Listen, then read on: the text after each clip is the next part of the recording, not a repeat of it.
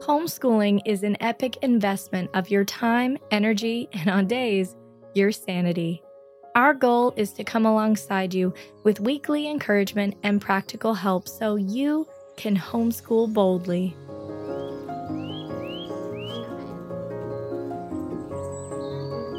Hey, y'all, this is Kay, and I want to welcome you to episode 27 of the Homeschool Boldly podcast, brought to you by Homeschooling Today magazine. As we like to say, it's the magazine that makes you feel good, not guilty. Really think about that phrase good, not guilty. As Ashley shared last week, we're taking a break from our normal podcast topics to talk about God's faithfulness during trials. How often have you faced something hard and thought, my kids aren't getting what they need academically right now? If you've been listening to this podcast, you probably already know I'm the natural learning home lady.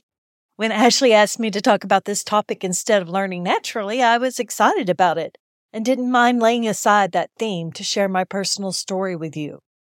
But then I realized something. We aren't taking a break from talking about natural learning. The truth is, we are seeing the power of it instead. Real life education that's not just for our kids, but for ourselves as well. God is faithful. That lesson, that truth, is far more important than an algebraic equation or cell diagram or essay. So here's my story. It began with the virus that shall not be named in August of 2021. About a month later, I started experiencing some episodes that became more and more frequent over the months. In July of 2022, we were hiking in the beautiful mountains of Colorado when it hit again, this time even harder. A few weeks later, I could barely walk around our house. There are a lot more details I could share with you, but the short version is that the virus triggered postural orthostatic tachycardia syndrome. I like to call it my temper tantrum prone, overly dramatic three year old who lives with me. Through prayer, medication, exercise, and other natural ways, I was seeing improvement and I'm doing pretty well with those initial symptoms. But then another round of the virus in December brought new issues I'm dealing with on a daily basis even now.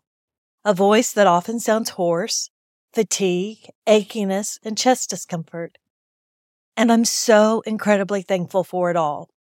No, I'm not trying to wrap a neat little bow around it, pretending everything is fine.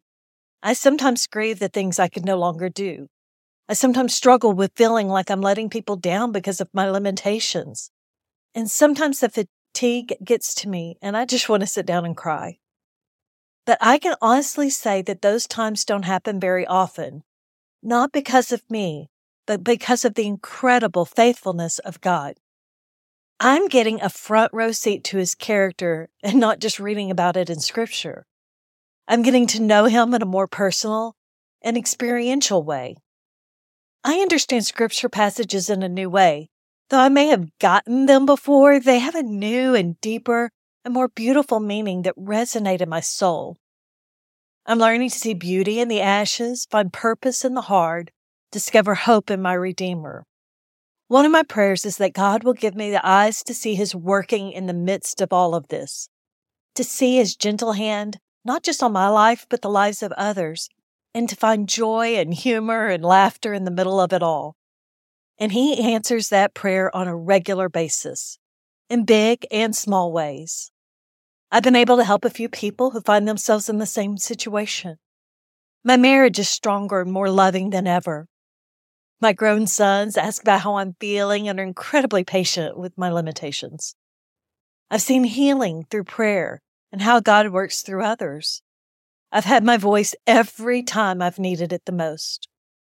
I'm more aware of what people with chronic illnesses deal with, and it's often so much worse than anything I've experienced. I can take my giant, overgrown fluffball puppy for walks. I have a flexible job that I was already doing from home and the absolute best team to work with. I've discovered new interests in ministries that fit my current season. I can still teach our women's Bible study a passion of mine with the help of a mic and a good nap afterwards. I've learned to practice gratitude on a daily basis, focusing on what I do have instead of what I don't. And did I mention I get to nap more? we have laughed a lot over this last year and a half. So let me encourage you rest in the faithfulness of God if you are in a hard season. Look for what He is doing and what He is teaching you and your children. Thank Him for who He is and what He's doing and how He's providing. How you react to difficulties and model faithfulness to everything you've said you believe. This is an incredible teaching tool, much better than any textbook around. Your kids are still learning naturally. So now go and homeschool boldly. Remember, you've got this because He's got you. This podcast is brought to you by Homeschooling Today magazine. Homeschooling Today is a quarterly magazine created by real people with a passion for honesty and encouragement. You won't find articles telling you everything you're not doing. Instead, you'll find homeschooling parents who have walked where you are or are currently on the path and want to help you succeed.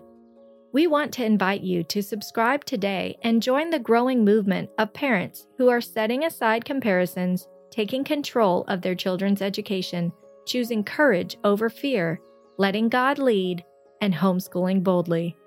Visit homeschoolingtoday.com to learn more.